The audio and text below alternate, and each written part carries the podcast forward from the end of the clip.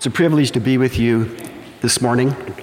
It's always a privilege when I get an opportunity to serve with my friend Dennis. Uh, you know, Dennis and I are the same age, uh, and last week was Dennis's birthday. So happy birthday, Dennis. Uh, next week is my birthday, which clearly makes Dennis the older of the two of us. Uh, just so you know, just saying, actually.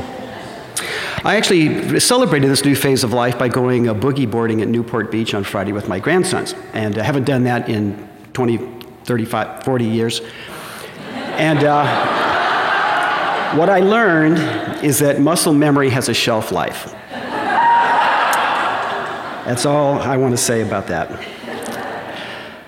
This, uh, this story we heard this morning that, that Dennis read from our gospel, the story of this woman being healed of her condition by merely touching the hem of Jesus' garment is a, a, story that has been challenging and a blessing for people for a very long time. It's kind of sandwiched between another story of the restoring of a young girl back to life. It's a great story with another good ending. But this account of, of the woman uh, is a story of someone who's desperate. A desperate person who finds a, a kind of new lease on life, so to speak. But in, when you read the story, it kind of raises for us some procedural questions about the nature of Jesus' power and about his desire to bring healing into the lives of people. Because in most other cases, Jesus takes the initiative, or, or, at least responds to a request to bring restoration to people. So he touches them, he speaks to them, he chases out their demons. But this time, it's different. A hand just glances across this frayed edge of his robe, and the woman is healed just by touching the hem of his garment. And even though he, he's aware that something just happened, he, he doesn't know who did it, who touched him. And of course, the disciples, when he asks who touched me, are a bit puzzled by that request. I'm really happy that that gets included in our text. I think it's a point of comedy in the Gospels that we often miss. It's like, what? Are you nuts, Jesus? Look at the crowd. Everybody's touching you. But Jesus knew that something significant had happened. And this woman who, who had touched Jesus has been living, we're told, for 12 years with this condition, which put her at the distant margins of both social and religious acceptability. Her medical condition would make ritual uncleanness in that context a, a perpetual reality for her. It would be a reality that would block her from participation in Israel's worshiping practices. And in popular thinking, it would also be a firewall between her and the favor of God. Just imagine that for a moment. Imagine being in a situation where you believe that something over which you had absolutely no control was evidence of God's displeasure with you.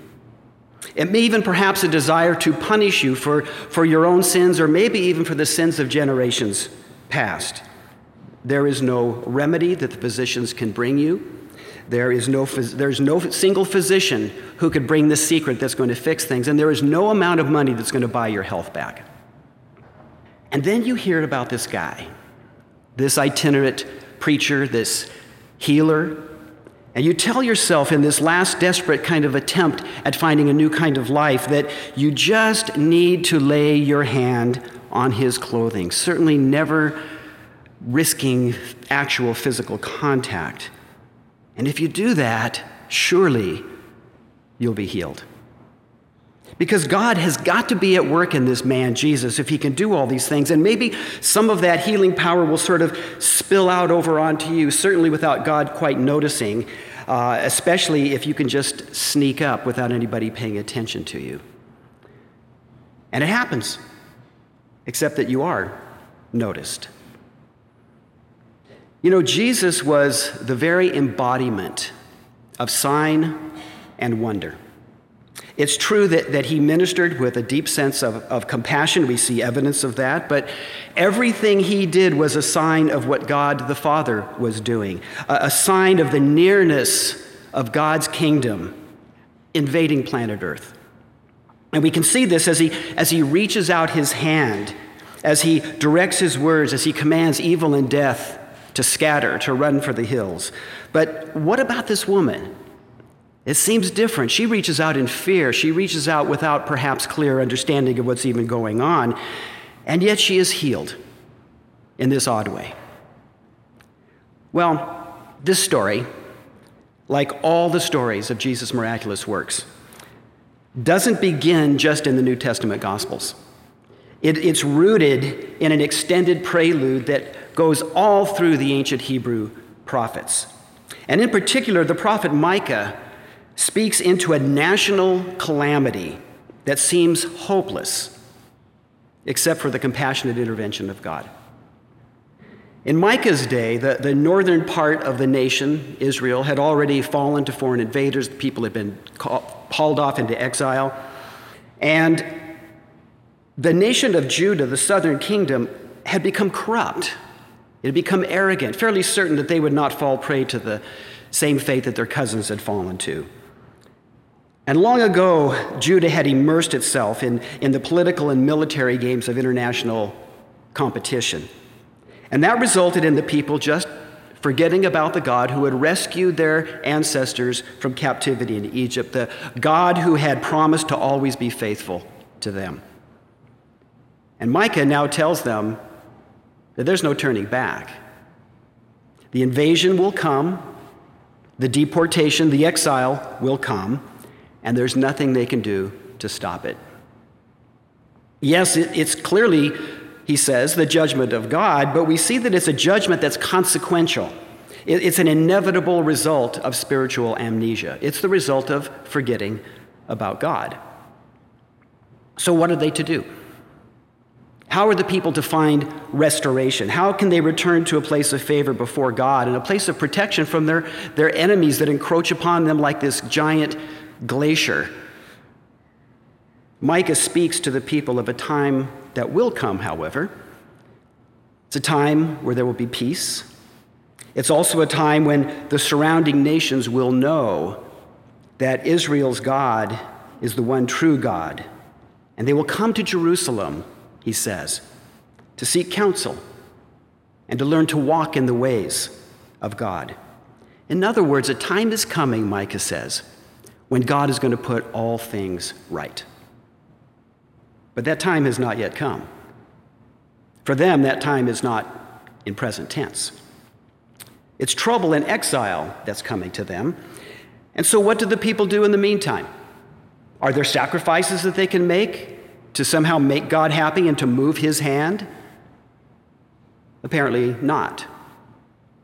And so, Micah offers them God's word for right now, and that is to do justice and to love mercy and to walk humbly with their God. The work of God will not be forced somehow by Judah's kings, by Judah's armies, because their destruction is already on the horizon. So God's call is heard, but it's heard by a faithful remnant who will, along with everybody else in Judah, endure the coming invasion and the exile. They will not be left behind, so to speak. But the call to faithfulness is a call that persists, even in the face of danger and suffering. Some here might remember the LA riots, the Los Angeles riots of 1992.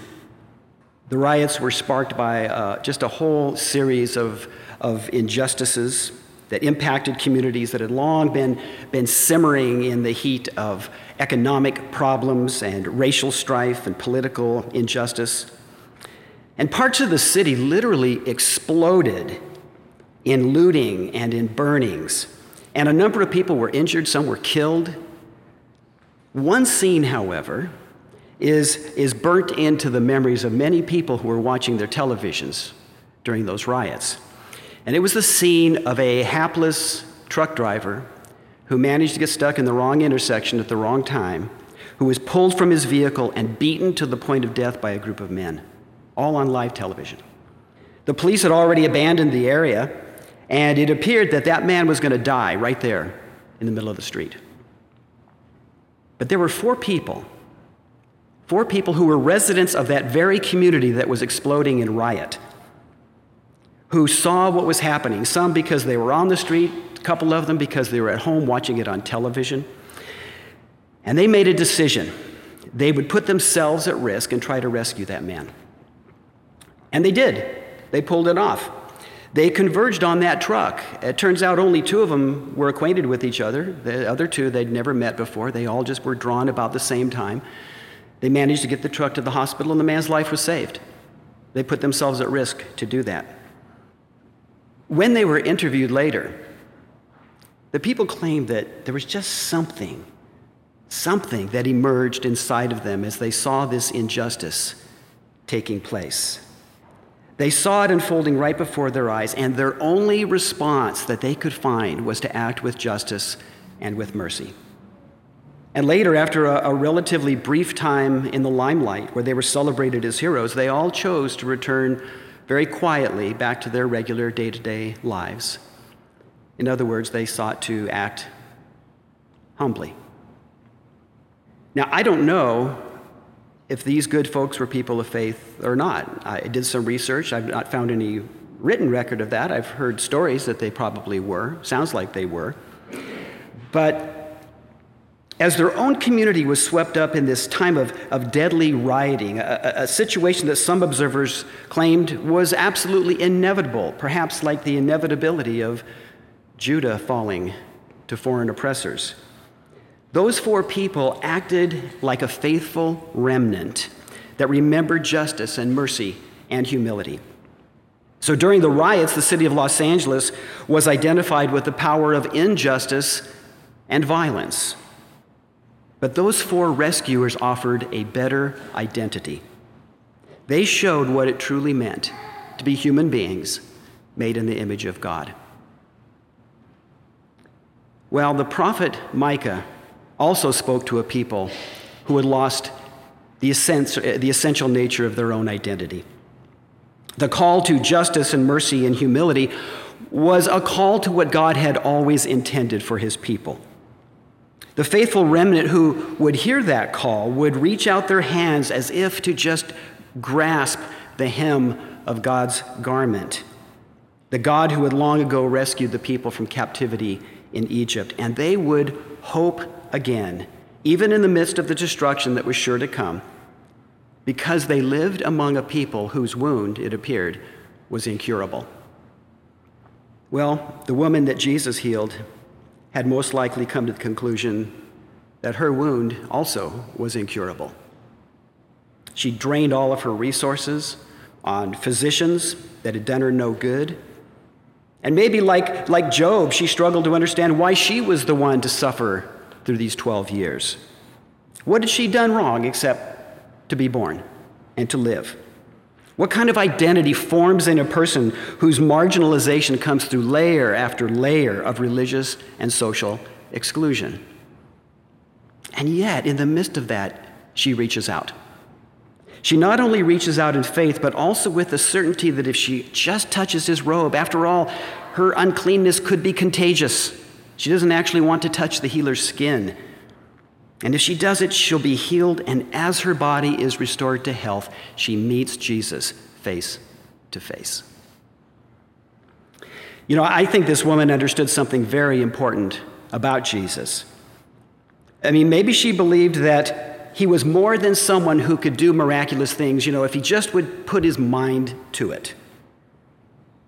Her act of trying to secretly touch his garment suggests that she understood Jesus to be someone through whom compassion and healing just flowed. That his very character was formed by something greater than she had ever imagined. That he was the kind of person whose identity was truly grounded in the God who had always been faithful to his people. And so she reached out. Micah's call to the people of Judah was not a call to more ritual acts of sacrifice in order to get God to halt the oncoming invasion. It was not a call to tag just a series of religious bases so that God would be appeased. The call was to become a people whose identity was grounded in the God of rescue and redemption, to be a people through whom justice and mercy and humility flowed, and to be that kind of people regardless of the circumstances of life. You know, I think that all of us folks who identify ourselves as Christians have a bit of a challenge in this area. Here in the U.S., we often hear people speaking of Christianity losing its voice, of being victimized, even, of having our religious rights stepped on by our government, of being misrepresented by the press. Yet it's interesting, even with some decline, the pollsters show over and over that about 70% of everybody in the United States who's an adult has some kind of affinity to Christianity. Make, checking off on the box of choices, Christian. 70%. That's like 200 million people out of 300 million people, give or take. Christian churches still enjoy a tax favored status. Every US president in my lifetime, from Harry Truman to Barack Obama, every single one of them has made some kind of a claim to Christian faith. Every one of them. I checked. They even have denominational affiliations, fascinatingly enough. But recent polls also show some really interesting trends in our culture about how we think about certain social issues. Just w- take one, for example, that's controversial in Christian circles is abortion on demand. Well over 50% of the people polled say they're for it. Now, I'm no math whiz here, but 70% and 50%, there's got to be some overlap going on here. Uh, it seems to me that if the majority of Americans really are followers of Jesus, as the pollsters are telling us, then shouldn't it result in a nation that's known a lot more for justice and mercy and humility than for a lot of the things that we're known for nationally and internationally? You know, politicians, and we're in that awful era of, you know, presidential elections again. Well, I think it's awful. Maybe you enjoy it. I don't know. Um, but, you know, politicians will speak of folks like us like we're a unified voting bloc. Uh, and to be honest, sometimes various Christian groups act as though that's accurate.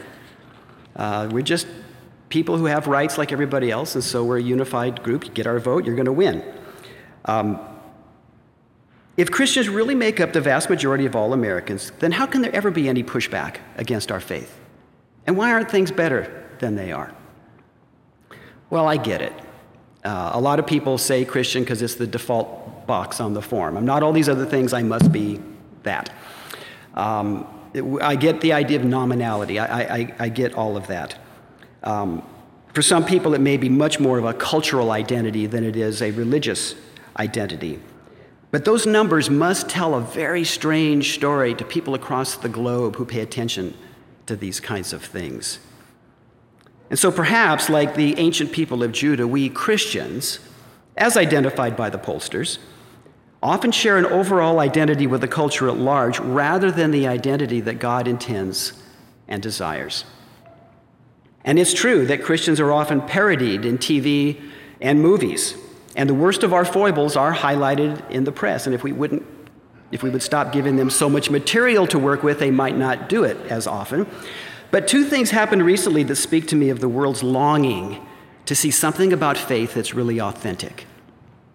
When Pope Francis first appeared on the scene, the press was just taken by him, dumbfounded by this man. Nobody had ever heard of this guy before. Now he's the Pope. And news reports overflowed with stories of the radical things that this new Pope was doing, living humbly in a little apartment rather than in the grandeur that was his right, of spending time among the poor, of actually putting his hands with people suffering debilitating skin diseases and praying for them Crazy stuff like that. The press was amazed to see somebody who was just acting like a Christian. He was a person through whom justice and mercy and humility just seemed to flow naturally. And the press was equally stunned when they reported on the people of Charleston, South Carolina, very recently who gathered in prayer and worship just hours after a lone gunman killed nine worshipers at Emanuel AME Church. And the video uh, from the courtroom went viral when people heard the voices of those who had lost loved ones in that massacre, speaking out words of forgiveness, words of mercy to the perpetrator of that crime. It was a, there were words that just, through their tears and their brokenness, seemed to flow as a natural part of who they really were. And that's what I'm hearing through the words of the prophet Micah and in the life of Jesus. And that is the call for us to be the kind of people that express the heart of God for the world, not just through disciplined acts, but more importantly, as a very natural outflow of the people that God is forming us to be. Micah's call is much more than a summons to religious conformity. It's a call to embrace the true identity that God has always intended. It isn't a call simply to do things, but it's a call to be a people whose lives and responses to the world are shaped by the very hand of God. So when God speaks through Micah about the hope that he has for his people, he promises to draw all of the marginalized of Judah the lame, the outcasts, the afflicted, and to recraft them as his faithful remnant. And he speaks to them as a father speaks to a beloved child, now referring to them as daughter Jerusalem. And Jesus speaks the same way to the woman who touched his garment, drawing her from well beyond the margins of acceptability to the very center of God's love and care. No longer one who is nothing but unclean, but now one who is called daughter. May God constantly rekindle in us the desire to embrace our true identity as His sons and daughters. And may He form and shape us into a people in such a way that His justice, His mercy, and His humility flow naturally and authentically from our own lives, grounded in Him. Amen.